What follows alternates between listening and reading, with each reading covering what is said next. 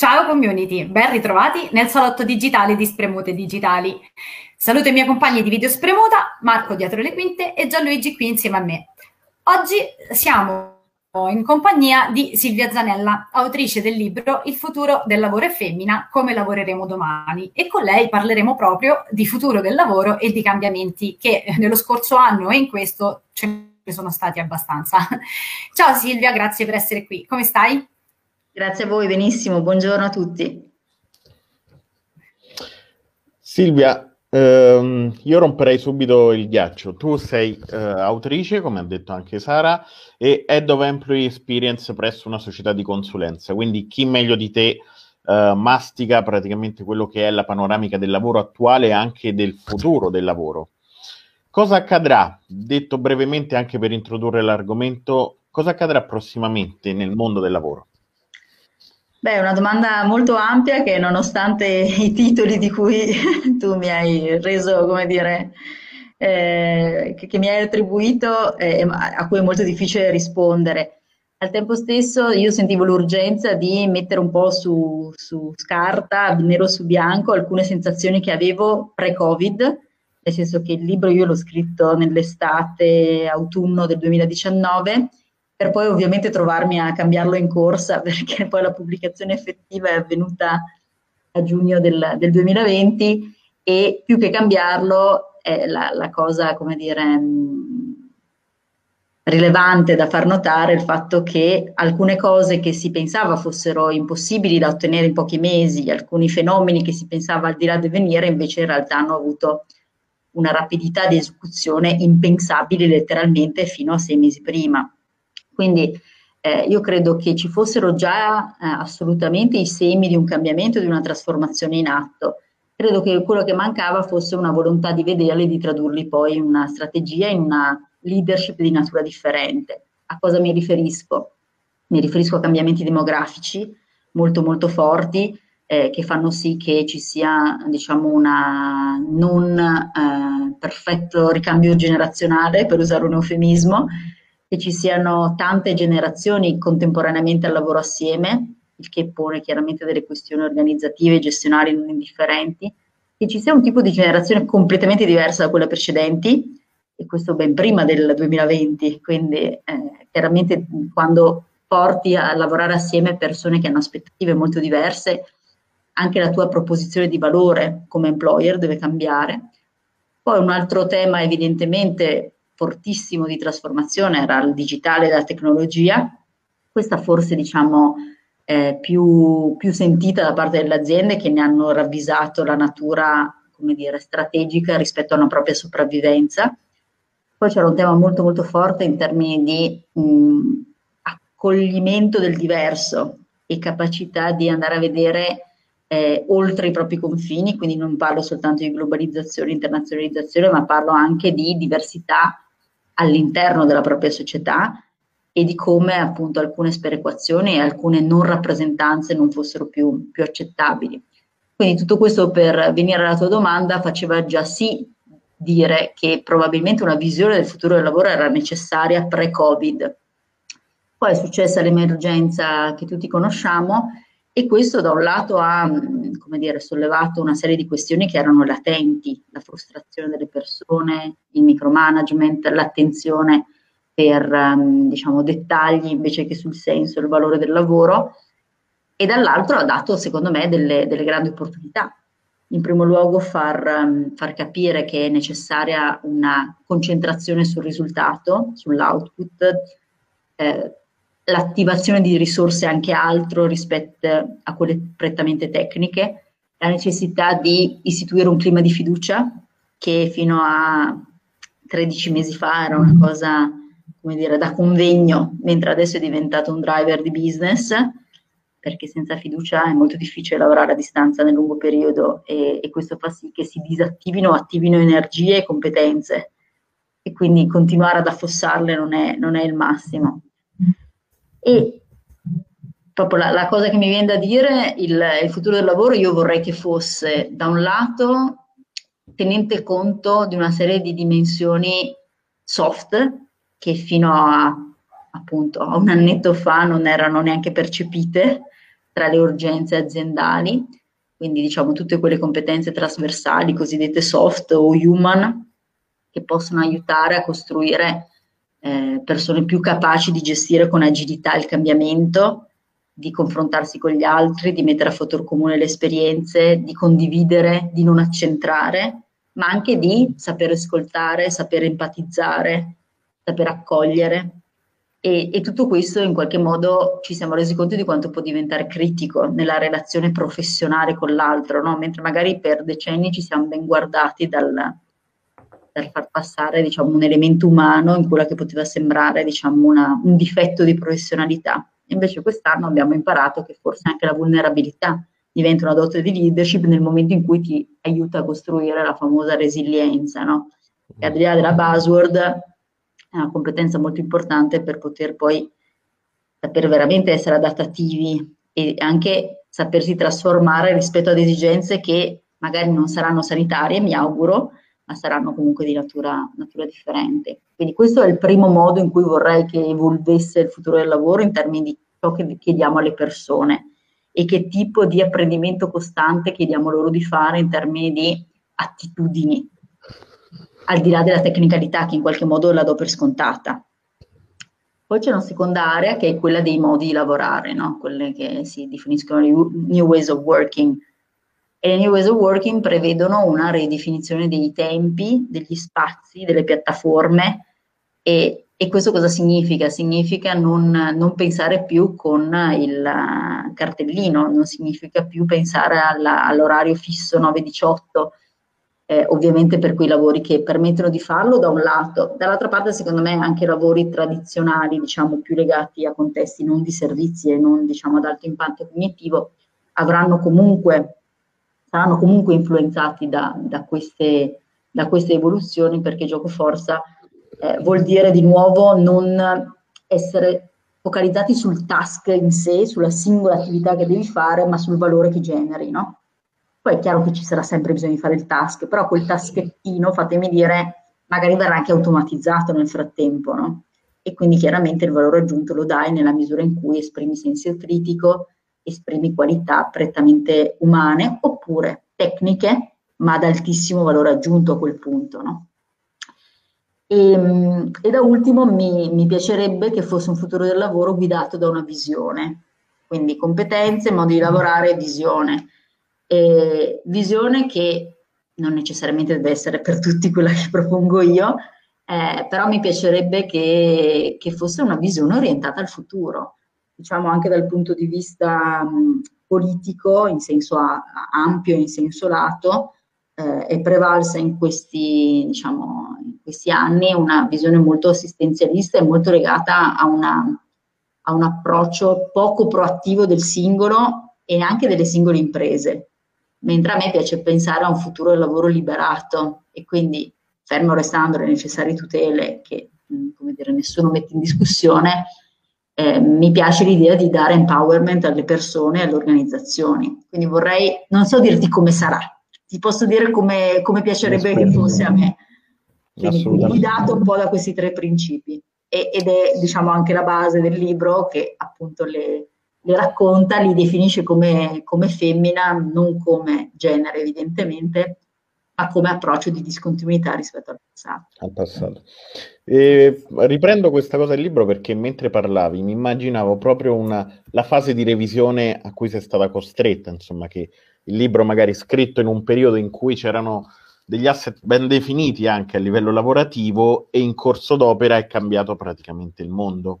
Sì. Ecco, se, se, dovessimo immaginare un po' questa, questa fase di revisione insieme a te, Uh, che cosa hai convalidato nel tuo libro? Del, parliamo anche del, ad esempio, uh, tu hai sicuramente anche esperienza internazionale, però mi voglio focalizzare più sulla, sulla, sull'aspetto insomma, nazionale. Come, come ha reagito il sistema Italia, anche lavorativo Italia, a questo cambiamento repentino? Mi parlavi appunto di nuovi modi di lavorare, di fiducia, uh, sia lato un po' anche aziende, quindi se queste aziende hanno faticato anche a eh, impostare quel, quel clima di fiducia e sia anche lato dei lavoratori, quindi di chi recepiva questo cambiamento e si doveva adattare anche nelle sue abitudini. Guarda, io racconto spesso un episodio rispetto al libro, che io l'ho consegnato il 20 di dicembre del 2019, con l'idea che sarebbe uscito tra febbraio e marzo. E la mia editor, lo racconto quindi insomma una, una cosa no, nota, eh, ormai la, la, mia editor la sa che, sa che le fischiano le orecchie, mi diceva, ah, bellissimo, insomma sono molto contenta del risultato, solo che non so se lo metteremo in una collana di management o se lo metteremo in una collana di fantascienza, no? Mi diceva ridendo, perché queste cose non succederanno mai, no? e, e, poi insomma diciamo che è stato divertente nelle settimane successive dire, ah ok, aspetta un attimo, sta succedendo un po' di tutto, no? Quindi in realtà ho dovuto cambiare paradossalmente poco, ma probabilmente perché ero stata molto positiva e molto ottimista nella, nella prima redazione. E, e, quindi in realtà, ecco, ti faccio l'esempio, la pagina sullo smart working, avevo fatto 15 pagine di, di, dire, di spiegazione per dire, poi dicevo, sì, forse la gente ormai l'ha capito che cos'è, no? Poi, eh, col di poi forse non si era capito tanto, però ho dovuto tagliare un po' di cose che invece ormai erano diventate nel gergo comune. No? Però tornando alla tua domanda, ehm, io credo che la, diciamo, in generale credo che la forza lavoro italiana abbia compiuto quello che può essere l'equivalente di un miracolo, nel senso che comunque eh, ha reagito molto rapidamente, non si è persa produttività, anzi si è guadagnata, eh, pur in assenza assoluta, mi viene da dire, di formazione e cultura specifica, ce l'hanno fatta e, e, e come dire, tutti si sono dati un grandissimo da fare.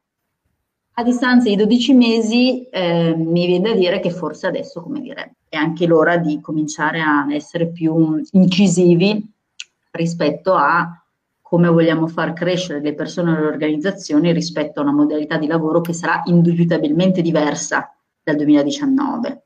Quindi, posto che il 2020, mi auguro, rimanga un'eccezione nella storia, è chiaro che rispetto all'in or out, no? on off, tutto virtuale, tutto reale, tutto smart, tutto da, dall'ufficio, andrà configurando una modalità ibrida che mi sembra la più intelligente e la più capace di rispondere a, proprio alle evoluzioni anche della, della domanda, che andrà a diffondere una, una modalità ibrida che però richiede formazione.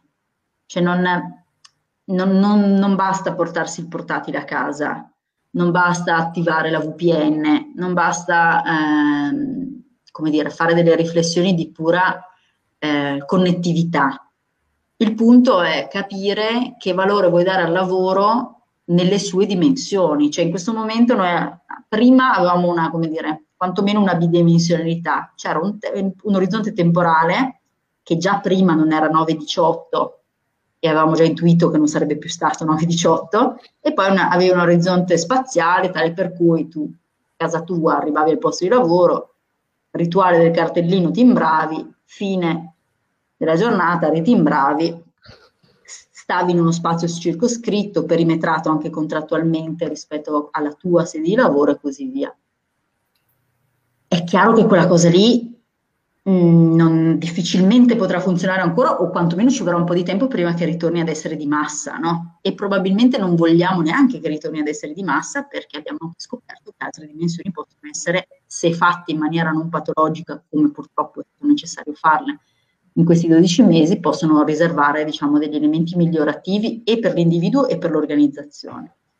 Quindi tornando alla domanda sull'Italia, in generale credo che la reazione sia stata eccezionale, perché per, perché per come eravamo messi, secondo me, è andata più più che bene. Ehm, il, il, tema vero è che non vedo all'orizzonte eh, grandi decisioni strategiche rispetto a come lavoreremo domani, no? per citare il sottotitolo. Cioè, ok, abbiamo fatto questa cosa, ma adesso dobbiamo cominciare a, a strutturare insieme alle persone e ai colleghi come davvero, davvero disegniamo questo, questo futuro. Questo a livello di leadership e a livello di modalità organizzative. Poi c'è un tema ampio che mi sta a cuore, che è legato alla riflessione più generale rispetto alla, alla partecipazione al mercato del lavoro. Mi spiego meglio. Se mai ce ne fosse stato bisogno, è stato chiarissimo quest'anno che i carichi di lavoro informale, di cura, di accudimento all'interno delle famiglie sono assolutamente sperequati, quindi totalmente sbilanciati. Punto uno.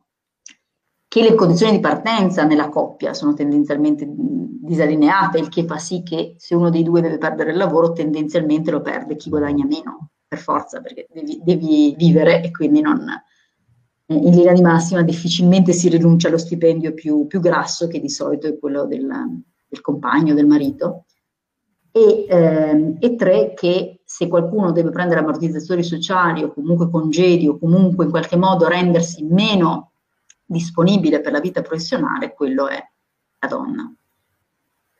Il che eh, era già, come dire, fuori, fuori dalla storia pre-Covid, come dire, la, il 2020 ha rappresentato in toto la, l'urgenza di ripensare questo sistema, perché eh, pensiamo ai posti di lavoro persi dalle donne, pensiamo alla, appunto, a tutti gli ammortizzatori sociali a cui hanno ricorso molto più donne che uomini, alle dimissioni volontarie fatte da molte più donne, già in generale, ma in particolare quest'anno molte più donne che uomini, e al fatto che appunto magari non perdi il lavoro, però se devi seguire la DAD con, con, i tuoi figli la mattina, evidentemente il tuo capo non è che è proprio felice e quindi verosimilmente non è che ti proporrà per la promozione, no? Scusate se, se banalizzo ed estremizzo un po', però vedo che sia la vita vissuta di tante persone. Perché è importante? Al di là che per un principio di giustizia sociale io non ne faccio un tema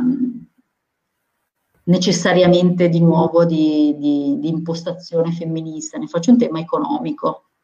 Il tema economico dice che non abbiamo abbastanza persone per reggere il sistema pensionistico e non abbiamo abbastanza persone per reggere la competitività internazionale. E queste abbastanza persone, guarda caso, sono i giovani e le donne. E se noi riuscissimo a, a immettere dentro il mercato del lavoro creerebbero ricchezza e PIL fondamentalmente e ci permetterebbero di stare dentro, come dire, alla, agli scenari internazionali e a, dire, poterci giovare anche di un sistema economico più efficiente di quello attuale. Se lo guardiamo in ottica prospettica, è stato vera questa cosa anche in altre, in altre regioni del mondo, in altri, in altri stati, non, non, mi sembra in maniera così, così sbilanciata. Quindi appunto tornando a, alla tua domanda, come abbiamo reagito magnificamente da un lato, disastrosamente se andiamo a vedere appunto le, le donne nello specifico, è stato veramente tremendo vedere, vedere, la prova provata che c'era un problema nel sistema, c'era un baco gigante, c'era e c'è un baco immenso nel sistema e non vedo grandissime azioni a favore di, della risoluzione di questo bacco, sinceramente. Non, non, le, non, lo vedo ancora tematizzato tanto quanto, se non tematizzato dalle donne, peccato che poi lo bisogna farlo insieme, no? Le donne lo stanno tematizzando molto, molto penso al giusto mezzo, penso ad Afovit, una serie di iniziative molto belle che ci sono state nei mesi scorsi e che vale assolutamente la pena sostenere, però abbiamo bisogno di tutti, quindi, e, e ripeto, non per un fatto necessariamente solo di equità, che già sarebbe importante, però se, se non vogliamo vedere l'equità, vediamo almeno la convenienza. Ecco. Certo. Quanto potrebbe essere eh, conveniente, appunto, per tutti eh, dare una, mh, mm, una, buona formazione a quelle che sono le persone, perché ovviamente come cambia eh, l'adeguarsi delle aziende a, al nuovo modo di lavorare, cambiano anche le competenze che devono avere le persone per affrontare un futuro lavorativo differente. E, mh, mm, quali potrebbero essere queste competenze da acquisire per quelle che sono le persone? Allora, la, come dicevo prima, qui va fatta un po' una distinzione, nel senso che da un lato c'è un mismatch assoluto fra ciò che cercano le aziende e ciò che è, è disponibile attualmente nella forza lavoro, che purtroppo è stata formata in altri tempi o anche se formata di recente probabilmente non per le competenze più adeguate e quindi c'è una fortissima necessità di andare a investire eh, nelle materie scientifiche e tecnologiche in modo tale da avere poi le persone che sappiano anche tecnicamente dare quel valore aggiunto molto alto di cui parlavamo all'inizio. Quindi quello è un primo tema, perché in questo momento noi abbiamo un, un grossissimo problema di, di gap fra ciò che cercano le organizzazioni per evolvere, non solo per sopravvivere e per essere competitivi sullo scenario internazionale, e dall'altro abbiamo persone che escono dall'università o men che mai di generazioni più vecchie che non sono minimamente preparate sul, in quest'ambito, il che non significa che dobbiamo diventare tutti nerd, tutti fantastici geek, però mh, sicuramente ecco, non essere neanche così sprovvisti di, di, un, dire, di un, minimo di, di, relazione rispetto al fatto che quello è un, un grossissimo bacino occupazionale, ecco, quello mi sento di. Poi c'è un aspetto invece più soft, che è quello che citavamo di nuovo all'inizio, che è legato alle competenze di natura relazionale ed emotiva. Il dibattito all'interno delle risorse umane è molto ampio tra gli addetti ai lavori perché si dice che siano più o meno allenabili, no? C'è chi dice no, ma se uno non è bravo a fare comunicazione non è che gli basta il corso. E questo è evidente che non gli basta il corso, però è anche vero che quello che si può adottare è un approccio votato alla crescita, no? Penso a, al libro di Caroline Deck che si chiama Growth Mindset, che è fra l'altro il mantra HR di Microsoft da tempi non sospetti, e ci dice che le, anche le attitudini in qualche modo possono essere allenate, ci si può esercitare, si può comunque metterle in agenda, no? E tenerne conto anche, diciamo, nella valutazione delle performance e, cap- e in qualche misura, di nuovo, farle diventare degli abilitatori per far succedere le cose. E quindi magari appunto uno non è, non è straordinariamente empatico, non è straordinariamente comunicativo, ma farlo diventare far diventare queste competenze come qualcosa di, di, di importante, di cruciale, di cui tenere conto, secondo me, è già un primo passo per poter avere a, a bordo delle persone più consapevoli.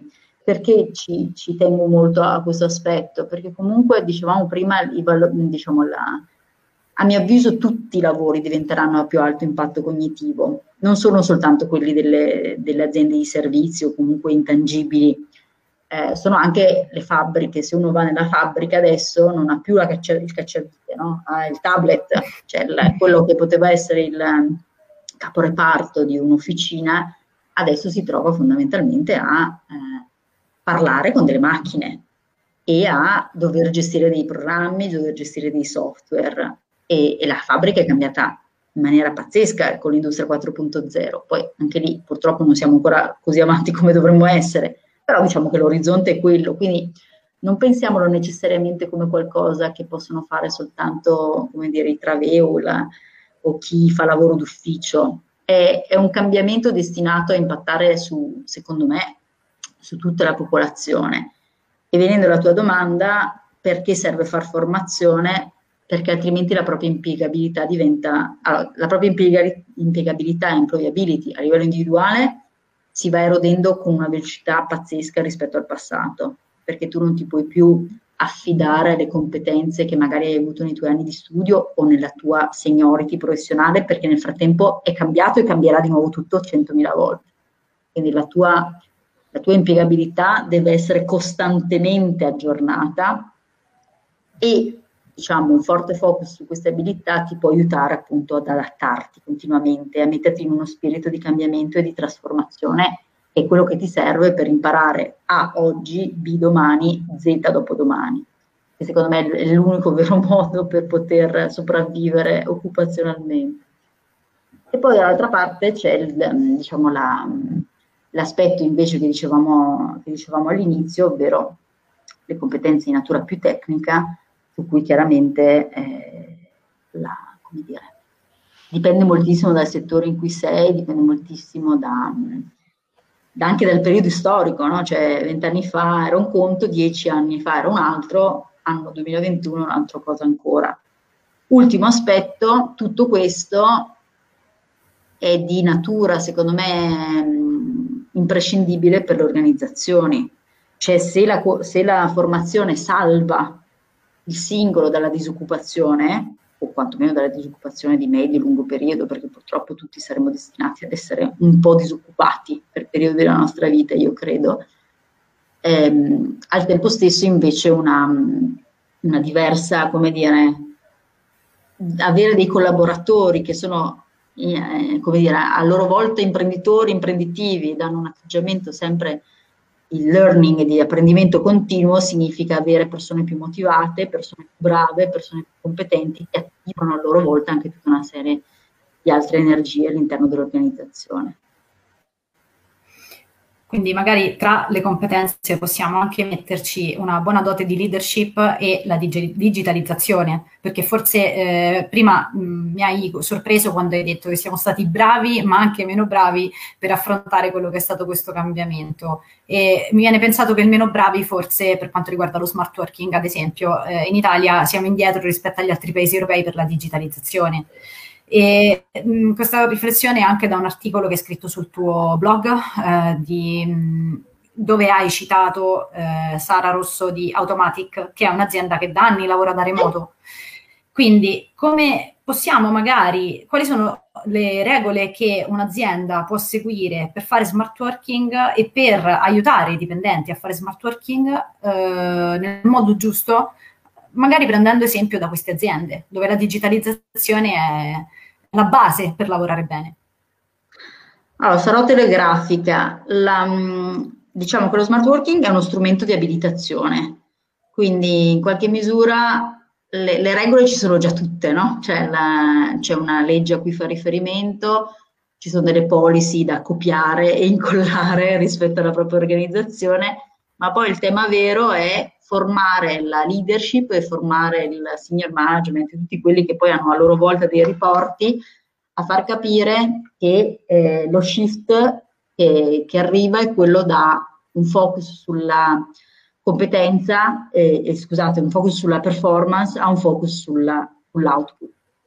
Quindi il, il tema è riuscire a far passare una responsabilizzazione del singolo che deve però gioco forza transitare da una delega, da una meccanismi di fiducia, da una capacità di creare accountability nell'altro è per questo che serve la formazione, perché vuol dire scardinare completamente il modello del command and control che è stato imperante negli ultimi due secoli, vuoto, vuoto per pieno, e avvicinarsi davvero al futuro del lavoro. Io credo che questo potrà liberare infinite energie all'interno delle organizzazioni, però è molto molto molto importante al di là della, dell'execution coinvolgere le persone, far loro capire l'evoluzione, non far aver loro paura perché non tutti hanno voglia, di ave- hanno voglia o si sentono no, di avere accountability diretta perché non ci sono abituati.